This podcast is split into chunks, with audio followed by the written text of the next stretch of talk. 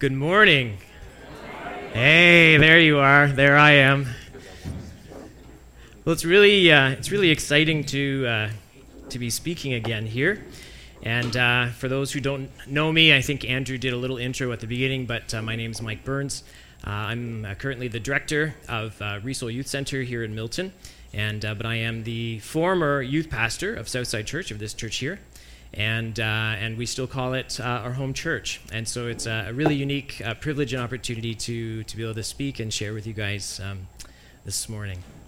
Um, I went into my closet this morning, and uh, and I put on clothes that were a little bit fancier than this, and uh, and then I was like, wait a second.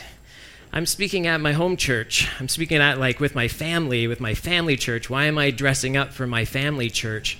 And so I put back on what is my most comfortable attire. So there's a lot of new people here, and I just wanted to explain something to you that ripped jeans is like my favorite thing to wear. It's just, they're the most comfortable clothes. Is anyone with me? Does anyone else would agree that, that your clothes are most comfortable when they should be thrown out? Correct? That's when they're the best. And so I just milk it for as long as I can. I patch it up and and basically, until I'm going to be arrested for wearing them, I wear them a lot. So uh, I also thought, I mean, I've seen Andrew uh, over the last several weeks, and I've seen uh, Pastor Ian, and, and they've been up here and they've been like speaking in shorts, right? And so I was like, well, collectively, I have, like, accumulatively, I have more material on my legs than they have on theirs, right? Yeah. So, uh, so I thought, I surely I can get away with my ripped jeans. Uh, I wasn't going to wear my hat this morning, but but then my daughter Ashlyn said, "No, you should wear it." And I was like, "Okay," but I was going to bring it because again, I feel like I feel like mo- when you get a chance to speak, it's important to like say things that really matter, right? And so something that really matters is that you need to know that this isn't a cowboy hat. And uh, and so I've had a few people come up and say, "Hey, that's a great cowboy hat." And um, a, a, little a little secret into like the world of speaking and like right now I'm supposed to be building rapport with you, which hopefully I am, but but you're not supposed to say things that necessarily like create division, and I'm and I'm about to do that. Um, country music is terrible. It's just absolutely terrible. Um, is there anybody with me that just does not like country music? A few, please. Come on. If you like country music, put your hand up. Oh my God. All right, well, that's the end of the sermon. See you later. Jeez. I'm convinced. I don't know. I, I can't prove it. I just know that it's true that in the story of creation and then Adam and Eve, and, and when they t- took the first bite of the fruit, like when sin immediately entered the world, I'm convinced dueling banjos began to play in the background. It's so, anyways. So just for clarity, this is not a cowboy hat. And uh, if, if we really want to get detailed, this is a, this is a wide brimmed Australian fedora, okay? So don't, thank you, thank you, yeah, thank you. So don't, don't you forget it. Um, seriously, though. Uh, no, it's not an Australian cowboy hat. Okay, you need to leave now. um, where I thought we were going to go this morning isn't, like at the beginning of the week, isn't actually where we've kind of ended up, or where I ended up. Um, I thought we were going to do like a really deep dive into sort of like personal narratives and cultural narratives and, and maybe a little bit more of like the psychology of that. Um, we're going to scratch the surface of that, but um, I felt like I just really wanted to drill down on, on in essence, just one idea this morning. One thing that I, that in light of the series that we have been doing, um, becoming a non-anxious presence, I just thought, man, I'd just love to like sort of get focused on this, maybe one last time, maybe not for the last time, but because um, I think it's so important. I think it's such an important truth. Is Bethany still in? Yes, Bethany. It might get a little rowdy up here. I was wondering if you could come and move your cello for me, maybe just against against the back wall.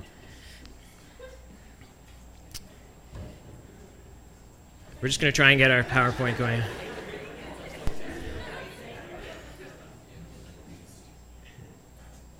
You know what? Before we start, um, and I wanted to uh, to start and end with this. Um, I thought we'd do a, a reflective reading just to get going. And it's a reflective reading from uh, Psalm 23. And uh, it's, it's, uh, for those of you who don't know, it's a beautiful psalm, um, read often in, in lots of contexts. Um, but I actually did this exercise when I was uh, away on a leadership at a leadership conference, and, and it's just sort of a beautiful reflective reading. And so what I'm going to do is I'm just going to I'm going to read the, the scripture, and then what I'd like for you to do is respond as you can see there, the words, and so I can relax. And I just want you to do that in between each time. So I'm going to read through it once. I'm going to let you read through it with me um, the first time, and you can read it. And then what I'd like for you to do is actually just to close your eyes and, um, and really try and take it in. So, Psalm 23 The Lord is my shepherd, so I lack nothing. He makes me lie down in green pastures. He leads me beside still waters. He restores my soul. He guides me in paths of righteousness for his name's sake. Even though I walk through the valley of the shadow of death, I will fear no evil because you are with me. Your rod and your staff, they comfort me. You prepare a table before me in the presence of my enemies. You anoint my head with oil. My cup overflows.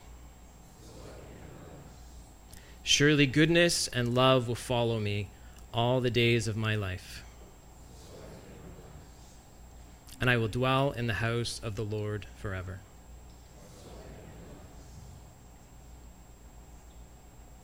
Beautiful. Let's do it one more time, but I'd invite you to close your eyes and uh, just say the same thing, and so I can relax after each line. The Lord is my shepherd. So I lack nothing. He makes me lie down in green pastures. He leads me beside still waters. He restores my soul. He guides me in paths of righteousness for his name's sake. Even though I walk through the valley of the shadow of death, I will fear no evil because you are with me. Your rod and your staff, they comfort me. You prepare a table before me in the presence of my enemies. You anoint my head with oil. My cup overflows. Surely goodness and love will follow me all the days of my life. And I will dwell in the house of the Lord forever. Amen. We're going to look at, uh, at a passage of scripture this morning that uh, has, for a really long time, just really confused me. I didn't get it. And um, there's, a, there's probably a number of passages in the Bible that we read, and because everybody else in the room is going, mm, mm, right? We just kind of just go, mm, hmm, right? And we're doing the same thing, but we don't necessarily get it. We're, we're sort of like, I don't, like, if I'm, someone needs to explain that to me. And so I thought we're going to do a little illustration here, and we're going to talk about a passage of scripture that for a long time I just, I just didn't get it. Uh, question Is anybody in the room a genuine size 12? Like you have a size 12 foot. Mikey? Okay. All right, we're gonna, you're already out. I was going to call you up anyways, but come on up. And um, so here's, here's the deal. Just going to move this. So here's the deal. Uh, the, the story that I didn't really get was Jesus calms the storm. And, uh, and I did a little bit of research, and and what I found, they actually there's a boat that they discovered from the first century on the Sea of Galilee. It's actually called the Sea of Galilee boat, and and they guess that this is probably the size of the boat that Jesus would have been in with his disciples when they're talking about they crossed the Sea of Galilee. And so the size of this boat, I think it's really important before we tell the story that the size of this boat it, it matters. So the size of the boat is 17 feet long. So when we're talking about Jesus in a boat with disciples, we're not talking about like the Titanic. We're not talking about a really large boat. We're not talking about a boat that has quarters underneath and sleeping rooms and all that kind of stuff. We're talking about a pretty basic fisherman boat, and it's 17 feet long. So if you could just walk out, and here's what we're going to do stay there.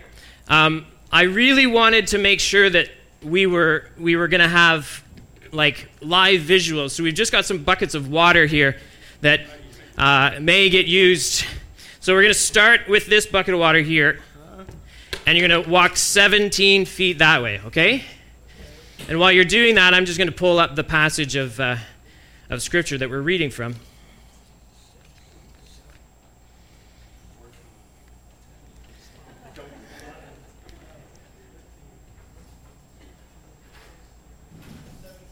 Okay, perfect. And again, we want live action here, right? This is uh, it's important that we make this as real as possible. So we've got more water that we're just going to put here. You guys brought raincoats, right, in the front row? You're good? Okay. So this is approximately the size of the boat that Jesus would have been in with his disciples when he was crossing, right? Not very big. They say across, like width wise, it was probably about seven feet. Now, you don't have to like walk that out, but it's base seven feet is going to be basically where I'm standing, this table to like where Jeremy is at the front of that table. Like seven feet is not very wide. The point I'm illustrating is that this was not a big boat, correct? This is not a big boat. And then he had all the disciples in the boat. So I'm just going to ask for, like, we won't even assume that all 12 were with him. Like, we won't even assume that there's 13. You can imagine in a boat this size, if all if all 13 were in the boat, that's pretty tight quarters. So I'm just going to ask for like five or six or something like that, willing participants to come up with Mikey and like stand sort of in front of me here. So anyone willing, or I'll just call you out. Gabriel, yeah, thank you for that hand. I saw that. Shane, thank you so much. That's great. AJ, perfect. Wayne, you're always a good sport. Get up here. Victor, you've been talking too much today. Get up here. Okay, so one, two, three, four. Yeah, okay, that's good. That's good. And uh, perfect. Okay, so you can see you can see already, right? These are these are big, young, or not so young, uh, strapping men, and I didn't point fingers. Like, this is not a big boat. And then we have Jesus. Okay, so we need Jesus. No one ever likes to play Jesus. I get it. That's that's like a lot of responsibility. Um, but then we have Jesus. You know what, Daniel? Come on, buddy. I, you know, you. I figure I have to get you up here somehow. So then it says like Jesus is sleeping, and he's actually, so let's say this is the front of the boat, okay? And let's say this is the back of the boat. And so maybe you guys can move up just slightly, like be shoulder to shoulder or something. It doesn't really matter. And Jesus is sleeping, it says, in the back of the boat. So, I mean, if you're willing, maybe like lie down or something, or I don't know. Do whatever you're comfortable with. This is my good friend Daniel. He had no idea he was getting into this. And to make matters worse, it even says in one of the passages says that he actually he was sleeping on a cushion. Like it just rubs it in, right? So here's the story. One day Jesus said to his disciples, "Let's go over to the other side of the lake." So they got into a boat and set out. As they fell, as they sailed, he fell asleep. A squall came down on the lake so that the boat was being swamped and they were in great danger. Okay, go. They were in great. You're you're you're worried. You're yeah. That's it. Right. Oh Perfect. Oh my God. Keep it up. Okay, so they're drowning. You guys don't look very nervous. So they're drowning. Jesus is sleeping. Waves of water are coming across them as they go. Yeah, you're still drowning. You're still drowning. We gotta make sure Victor gets a little wet here. Waves. Is Lynn in the building? I promise I'll vacuum. Water's sweeping over. And Jesus is still sleeping. He's just chilling. Excuse me. So, what it says is the disciples went to him and woke him, saying, Master, we're going to drown. So, Victor, you can do that on your own. You go and shake him and say, We're going to drown, we're going to drown. We're going to drown. so, so Jesus gets up, and it says, he got up. You don't have to act this out if you don't want. It's okay, but you can stand up. Uh, it says, He got up and rebuked the wind and the raging waters. The storm subsided and was calm. And then he looks at his dis- he, he looks at his disciples and he says this, "Where is your faith?" yeah. and it says in fear and amazement they asked one another, "Who is this?" He commands even the winds and the water, and they obey him. All right, let's give these guys like a great hand for acting out for us. Amazing. Shake it off up here. Shake it off up here. So here's what I did. Here's what I really struggled with in this story. I don't know anyone in this room that were in a situation like this where they were in a storm, really worried shake it off. Shake, shake, shake it. Uh, they were genuinely worried that they were going to die and you've got a very able bodied, another very able bodied person in the boat taking a nap. Now, you have to consider like what they have also seen from Jesus at this point in time. So by this point in time, they've spent at least a year and a half, potentially two years with him. They've seen him uh, heal people of diseases. They've seen people get up and walk that couldn't walk. They've seen him uh, drive out demons. They've seen him do like just incredible. They've seen him change water. Like they, they've seen him do incredible, incredible things. They're in the storm. They feel like they're going to die, and they're like, maybe this guy could help, right? Like he's he's he knows how to do some stuff, right? Like at the very least, maybe he could grab a bucket and help bail water. Would is there anyone in this room? Maybe you have a far greater faith. Is there anyone in this room who would not have been like, "Hey, Jesus, can you at least?" get up and pick up a bucket and help. You think so? Okay, well, you have tremendous faith, my friend. Because I just never got it. And, and then he accuses them of sin, like because they don't have this faith. And I was like, I don't understand. Like, where's their lack of faith? This seems like a really reasonable thing to wake up to wake up a guy who probably could help and and do this. And so this is one of the passages where where I actually believe that you can learn, you can absolutely learn from, from all scripture. And so each place where this story unfolds, uh, it, you can learn something from it. However, I think this is one of the stories where we really benefit from having uh, three versions of the story. And all versions um, of the story are, in essence, the same, but there is one slight variation. And I was going to have, we're, we're going to read all of them, but we probably don't have time for that. Um, the variation, I'm going to ask for you just to listen as I read from Mark because there's something really important here that I think it gets at the heart of why he, asked them why they had no faith. So this is uh, Mark's account of Jesus calming the storm. That day when evening came, he said to his disciples, Let's go over to the other side. Leaving the crowd behind, they took him along just as he was in the boat. There were also other boats with him. A furious squall came up, and the waves broke over the boat so that it was nearly swamped. Jesus was in the stern, sleeping on a cushion. The disciples woke him and said to him, Teacher, don't you care if we drown? He got up, rebuked the wind, and said to the waves, Quiet, be still. Then the wind died down, and it was completely calm. He said to his disciples, Why are you so afraid? Do you still have no faith? They were terrified and asked each other, Who is this? Even the wind and the waves obey him. Did anyone notice anything slightly different in that account? And it relates specifically to what the disciples, I'll give you a big hint, that it relates to what the disciples said to Jesus. Yeah. Don't you care if we drown?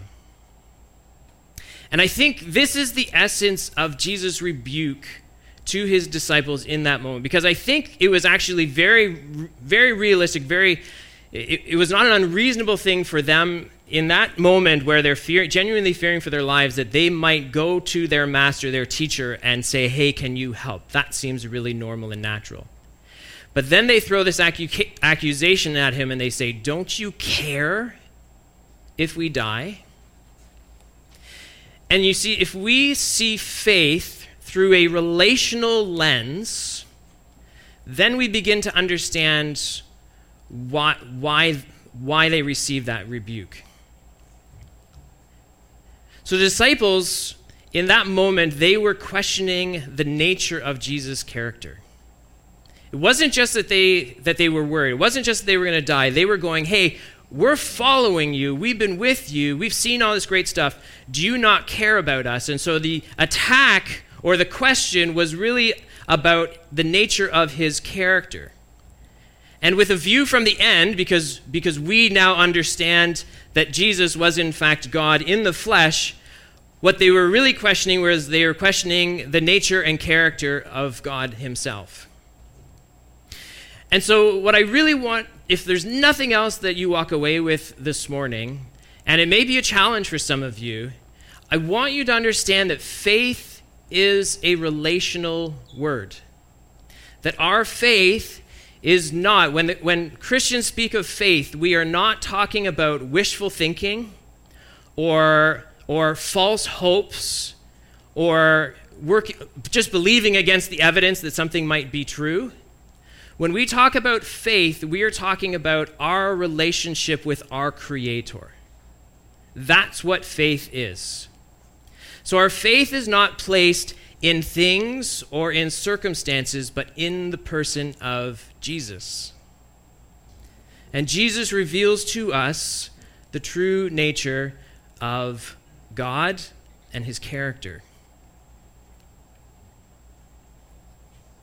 The story of the Bible, I'll just read this. The story of the Bible, the story of God from beginning to end, is one of relationship. God longs to be in relationship with his creation.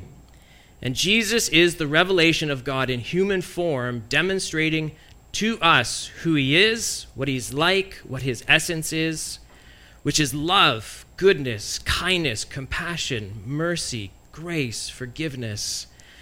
I could, I could go on. This is the revelation of God. And our faith is in a person, not in circumstances or things. Let me drill down a little bit further. Sometimes I hear Christians use the term faith in contexts that I'm not sure, I'm not sure in my analytical brain, I'm not sure what they mean. So when someone says, I have faith that I'm going to get that job, do they mean they, they're hoping that they get the job? Are they saying that they wish that they get the job? Or are they saying, I have faith in Jesus that I'll get the job? And if they're saying that their faith is relational in that context, have they been told directly that they're going to get that job? Do they have firsthand information that they're going to get that job? So if someone says, I have faith that I'm going to get that job, my question is, so what, where are you placing your faith in?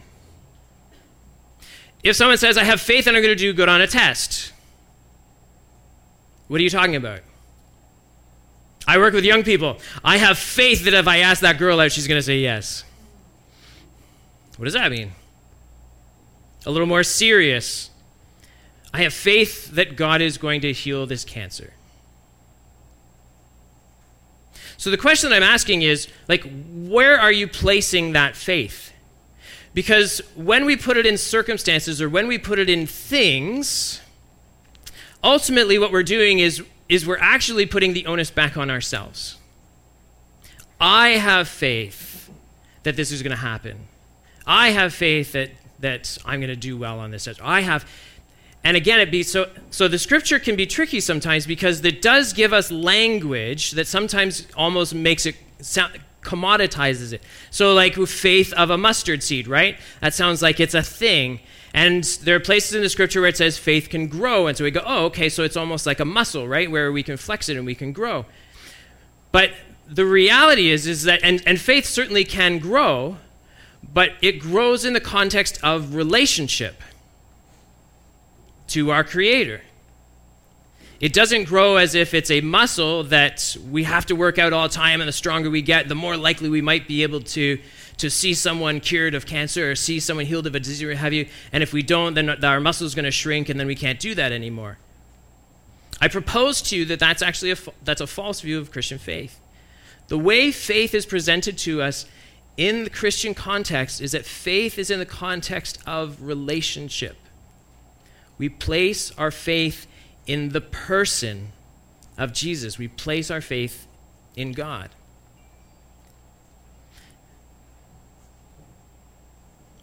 God wants us to know that He is for us, that He loves us, and that we can put our trust and our faith in Him through every circumstance.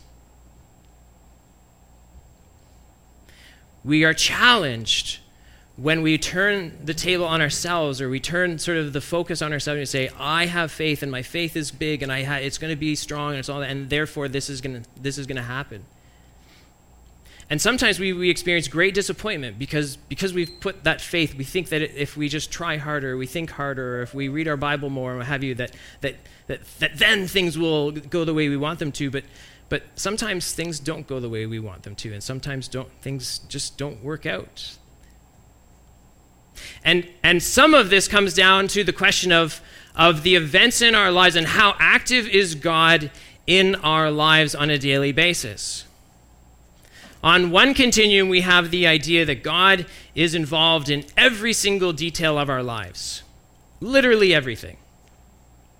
And then on the other side of the continuum, we have, we have the idea that God is not very active. I mean, deism is the belief that God created everything, but then basically stepped back and is not involved at all. Some, some would hold on to that position. I don't believe that's a faith position either, or a Christian faith position. But on this continuum, what is our expectation in terms of how, how involved God is in our everyday lives? And, and when do we know, and I'm, I'm presenting this as a question because I don't know. When do we know that authentically something was of God? And when do we know, or when, when do, are we not sure? And we, we're just, maybe that was God, maybe that wasn't God. And, and then there are other times that maybe, maybe life just happens, right? Is God orchestrating absolutely everything that happens in our lives? I would propose no, and I don't think that that is a Christian perspective. When Jesus calms the storm and he rebukes his disciples, the rebuke is that is them questioning the na- his nature and whether he actually cares about them. And I think in our relationship with God, that is, that is our interaction with him. He desires for us to know, to believe, to live in the reality that regardless of circumstances, regardless of even evidence before us, that He is with us at all times, loving us, cheering us on, working for our good. We're going to get there in a minute, too. Okay, we're going to switch gears for a second, and then uh, we'll talk about narratives, and then we'll jump back to this for a couple more minutes. C.S. Lewis said this He said, There are three images in my mind which I must continually forsake and replace by better ones the false image of God, the false image of my neighbors, and the false image of myself. So let's talk about uh, self for a little bit. One of the things that I've really appreciated about this series is that they've been talking about um, deceptive, uh, deceptive ideas, right? And the whole, the whole idea that there are lies in our world and even lies within us that, uh, that we need to be aware of and that we need to be woken up to and, and live out a better truth in a better way. And so, even with the teens of the youth center, we worked through this not that long ago. And the, the whole idea of a personal narrative is this that throughout life, our personal ex- experiences become personal, ex- personal stories. That we attach stories to the things that happen to us. And then people give these stories meaning. And then these stories begin to shape a person's identity. So the question that I ask is what happens when our stories are shaped by lies? I would dare to guess that there's a whole bunch of us in this room who have a false, somehow have a false view of yourself because of circumstances that happened to you earlier in your life, or even words that were spoken to you earlier in your life that you interpreted to be much bigger than what probably they were even intended at the time, and it has set a trajectory for the way your life has gone. And that potentially it even it's something that you wrestle with to this day. It causes guilt, it causes shame, you feel like you question your value and worth, all because of an event or a circumstance that that you interpreted in a certain way that, that, that, that made it bigger, that created a narrative that set the tra- trajectory of your life. So, another way of saying it is this there was the event, right? There's an event that happens in our lives. And that's what actually happens. So, that you, we can always debate, right? Like whether something, you know, the details of an event, but in its truest form, the event is just what happens. And then that leads to the story, which is how we interpret the event or our experience which then leads to the outcome, which is the formation of our identity, which then leads to the trajectory, how we move forward in life. And so I think it's so important, and this is one of the reasons why I love working with young people because I love trying to help them root out the lies that they're believing early on in their life so that they don't set themselves on a trajectory of 20, 30, 40 years of believing stuff that's just not true about themselves. We just, over the summer, we did a program uh, called The Way at the Youth Center for uh, a group of young men. It's not specific for young men, but that's just the way it worked out this summer. Um, and it was all about exploring faith more intentionally, those that wanted to do it from the youth center. And it's, it, was, it was powerful to me as I as I'm interacting with these young men who I think the world of, and yet hear their own view of themselves in this day and age, at, at 15, 16, 17 years of age.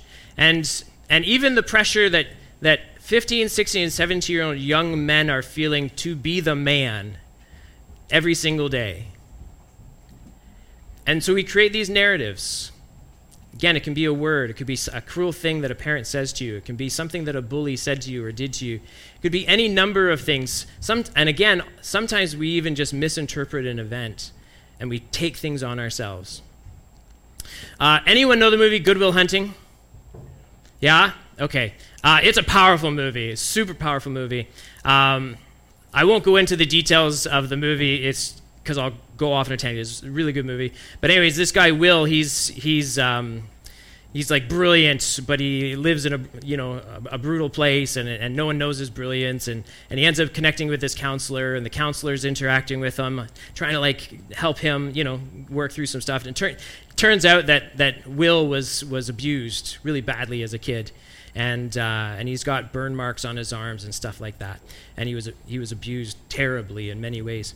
And there's this point in the movie, I might even get emotional as I talk about it because it's just powerful. And, I, and it's, I get emotional because I know that it's true in, in, in real life as well. There's this point in the movie where his counselor, Sean, just says to him, You know, it's not your fault.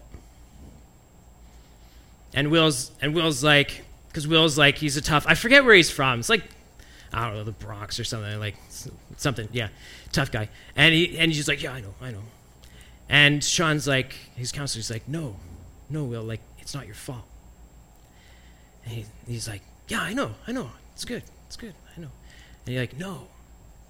Will, it's not your fault. And I just keep saying that. And eventually Will like just well actually eventually Will like shoves him as he's starting to cry and he's like, Don't mess with me, man. Don't don't screw around with me, man. And and and Sean the counselor just keeps moving in and it's like, It's not your fault. It's not your fault. And Will was living with this narrative that all of the abuse that he had received was somehow his fault until he's just crying. Yeah, it's such a powerful scene. He's just crying in, in the arms of his counselor. And you see that, like, all of that guilt and all that shame just melt away because he was believing this false narrative that it was all his fault.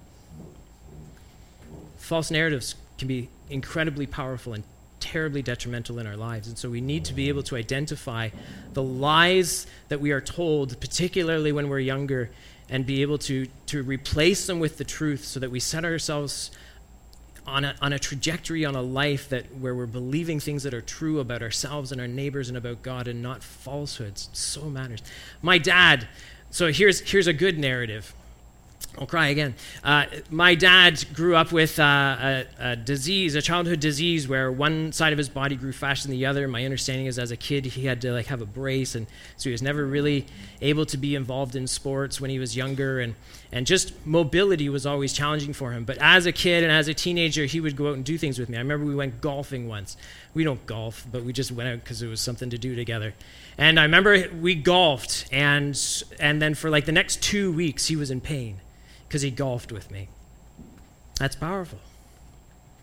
And then I'm a ball player. I love ball. Man, I love baseball. And and and he, he would play catch with me. And I knew that whenever he played catch with me, just the motion on his on his hips and what have you, I knew there would be a day or two that he would feel that. He would feel that pain and that discomfort just because he threw the ball with me. But he'd still throw the ball with me. It's a beautiful narrative. It gives me it's a beautiful picture of a father. It's a beautiful picture of a loving father. It's why when I watch Field of Dreams, anyone? The movie Field of Dreams? Yeah? It's every time, I cry every time I watch Field of Dreams. It's like, Dad, you want to have a catch? It's like, oh my gosh. Uh, so there are beautiful narratives that shape our lives as well. But it's so, it matters so much that we actually set ourselves on the right trajectory, rooting out the lies, replacing it with the truth. I have cards I carry around all the time, actually, in my in my laptop case that literally have written out. So you write someone's name on it. It says they, that this is the lie that they're believing, and they're going to replace it with this truth. And because, man, it's powerful stuff. Yeah, I'm just saying this is why it's important. So the question is, who writes your story, and who does God say you are? Just touch base really quickly on cultural narratives. Here's a big idea that I'm going to shrink down into like a really simple thing. So we have shifted from a meta narrative culture to a micro narrative culture. Throughout human history, uh, for, the, for the most part, with very few exceptions, uh, people have existed with a meta narrative. Meta narrative is big story. That's literally what it's translated big story. Um, and for most people throughout human history, what has the big story been over their lives? religion, God, right? It's why everywhere you go in the world, there are, there are people that have at least some sense of there being a higher power, something, some God, some religion that they need to, that they should defer to, what have you. There's this narrative, this meta narrative that exist, has existed pretty much throughout human history, um, with very few exceptions whether it was you know the rise of modernity and the Enlightenment, or whether it was uh, post-modernity, or uh, who knows where, it, where when and where it happened, but uh, at a certain point, our culture, certainly, certainly secular society, I would say a lot of Western culture just said we don't believe in this anymore. We don't believe that there's a narrative, one single narrative that somehow gives meaning and purpose and informs our lives. We just don't believe that's true. And so we traded in this meta narrative, this God narrative, but then what happens when you trade in the God narrative? You, we still have to have narratives, right? Like everybody has narratives that form and shape their lives. So we trade in the God narrative, but let me ask you a question. If God is not real, then who, who's, going to be the, who's going to be the center of your lives? If God is not going to be the center of your life, who's going to be the center of your life? The government? Are you going to make the government the center of your lives? You're going to make your neighbor the center of your lives? You to make Pastor Ian or Pastor Andrew the center of your lives? Like who, who gets that prominent place, right? Who gets the focal? Who gets the focal point? And what has happened in our, in our, in our secular society is that because we have forsaken this grand narrative, this narrative that says God is real and, and I need to be in relationship with Him, what happens is there's only one logical conclusion in terms of who's going to be at the center of that narrative, and that is yourself. And then we wonder why, why our, our society and our culture is becoming uh, more and more sort of internally focused and finding your own truth instead of what truth actually is. And uh, and the accusation of young people all the time. Again, I work with young people, so I hear it all the time. Young people are so entitled. Well, we're creating a culture that actually tells them that the whole universe revolves around them. That's ultimately the narrative that we're that we're sharing. We don't say that, but by the nature of a micro narrative, that's in essence what, what we are communicating. And so we've moved from a God centered narrative to a me centered narrative. Problem is, we make a really lousy center of the universe. We do. And so it shouldn't be a surprise that anxiety is way more prevalent than ever if individuals feel that they have to carry the weight of the world on their own shoulders. Just think about think about I just I just started jotting down. I didn't even intend to do this. I just started jotting down some of the things that we sung about this morning. God is fighting our battles. God is all powerful. We are chosen. We're no longer slaves to fear. He accepts our weaknesses, our flaws. We're loved. He calls us his friend. We are children of God. Just think about these narratives alone and think about how significant they are. And we sing them every single Sunday and we feel them and we know the significance of them as narrative in our lives. But then think about the individual who's living life without any of these narratives. And every single problem in the world is on their shoulders. And then we go, I wonder why anxiety is really high these days. Well, particularly, I can say for young people, they feel like the weight of the world's on them. They feel like it, they just have to carry it all. And it's creating a tremendous burden. And one of the, I think one of the gifts that, that the church has to offer to this generation is, are, are the narratives of our faith that actually says that you're not alone. I say, sometimes when I'm feeling cheeky, which maybe that's too often, but uh, you know, I'll say to someone who's like questioning the fact that we were faith based at youth center, I said, Well, you, do you want to hear some of like the scandalous things that we say to teenagers? Like, we might say to them that, you know what? You know, God, the Bible says, God says that He actually knew you before you were even born. So, like, you know, your life's not a mistake. Like, you're here for a reason, you're here for a purpose. Your life's really valuable, you have tremendous worth. Ooh, that's like that's dangerous stuff, right? Like, how dare we fill teenagers' minds with such, you know, like, right? Like, it's so good. It's so good. When someone feels alone, which everybody feels alone, even when you're in a crowd, sometimes you feel alone. When someone feels alone, and I believe, I, have been in the field of mental health, I've been in the field of addictions, I believe in, in, in so many of the great practices that exist in, in all of those fields um, but here's, here's the truth at the end of the day, I don't go home with a teenager, nor does a counselor, nor does a teacher, nor does anybody. We do not have the ability to be present with any person 100% of the time. So to say to a teen, hey, you know what? There will be times when you're alone, but you're not actually alone because God's with you at all times. He's, he loves you. That's powerful. Like, we need that the value and the worth that we can speak into young people's lives when we provide a grander narrative. It's so good.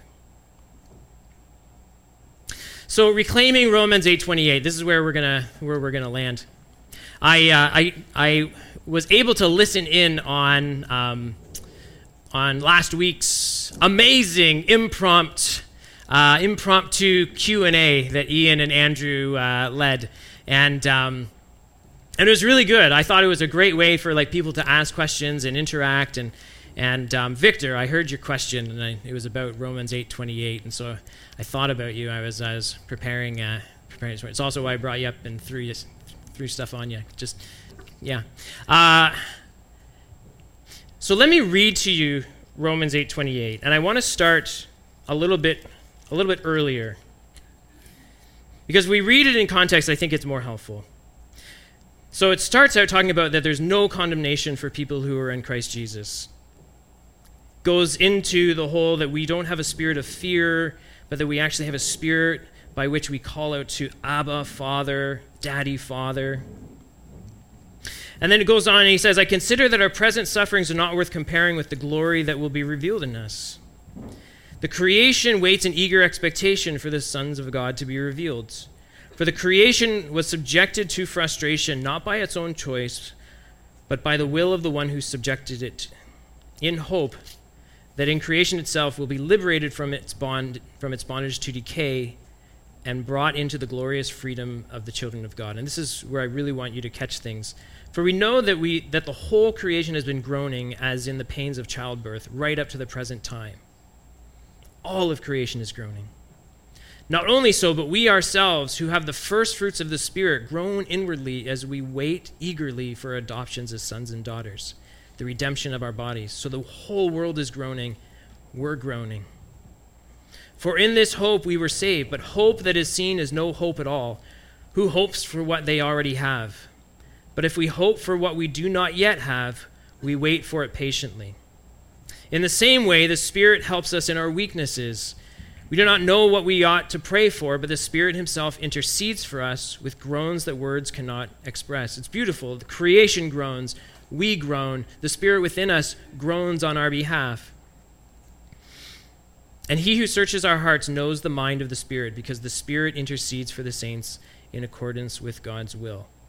And that's when it says, And we know that in all things God works for the good of those who love him, who've been called according to his purpose. Let me tell you, I recognize that Romans 8:28 has been misused and mistimely used many times before. It is not always the right time to quote Romans 28 that God is working all things for the good of those who love him. I get that. I remember we we were right behind a horrific car accident where this minivan rolled over three or four times on the highway. We were we were right there. I jumped out. A whole bunch of people jumped out. I was holding the door. It was on its side. I was holding the door. People were like holding the people in place so that they weren't being like circulation would be cut off from their belts, and they were barely conscious. That would not have been a good time to say, "Hey, you know what? don't worry because god's working everything out for your good and right like timing really does matter. And, and, so this is not a message of insensitivity. But man do we need to hang on to this verse. I think this is one of the most crucial promises that we have from god. And it's really important that we highlight these two things. It does not say that god is making all things happen. It's really really important. And again, that continuum of God makes everything happen, God's not making anything happen. I think we all might find ourselves on different places in that continuum in terms of like, yeah, I think he's really active, uh, maybe not as active. We might fall in different places on that continuum. But what the scripture is not saying here, and I don't believe it says anywhere, is that God is making everything happen. So that's not what this passage is saying. It also doesn't say that God will make everything good in your life which I think is what a lot of times people misinterpret. What they're hearing is God's going to make everything good for the people that love him. That's not what it's saying. I'll read it again. It says, And we know that in all things God works for the good of those who love him. In all things, God is working for the good of those who love him, not that he will make everything good. So, at the heart of it, sometimes seen but more often unseen, we we believe in a God who loves us unconditionally and is willing good for our lives at all times. That's our faith. That's biblical faith. That's staring down the best of our times and the worst of our times, the best circumstances and the worst circumstances, going, I don't know why any of this is happening. And it's okay. The why questions to God, man, ask the why questions to God. God can take it. Why is this happening? It's all right. Ask. Wrestle. Bible's full of people who wrestled with God. But at the end of the day, our faith is relational. Our faith is in the one who we believe is benevolent and is working on our behalf at all times, willing good for our lives. That is an amazing faith, and it's the heart of a perfect and loving Father. So, to end, we're going to do this uh, reading one more time. And I'm going to ask you just close your eyes again. Maybe take a deep breath and just reflect on the truth that God loves you and that somehow, some way, He is willing the best for your life.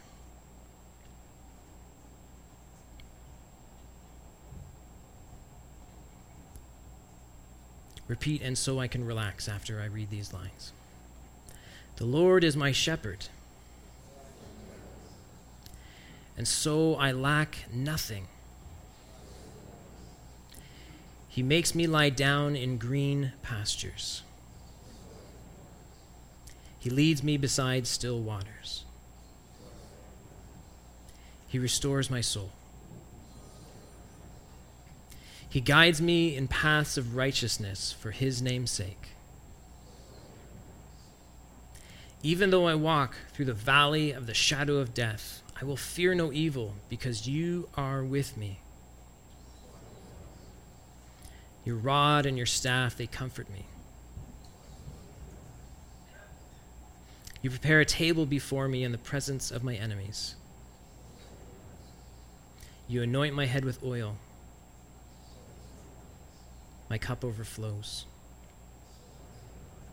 Surely goodness and love will follow me all the days of my life. And I will dwell in the house of the Lord forever. And everyone said,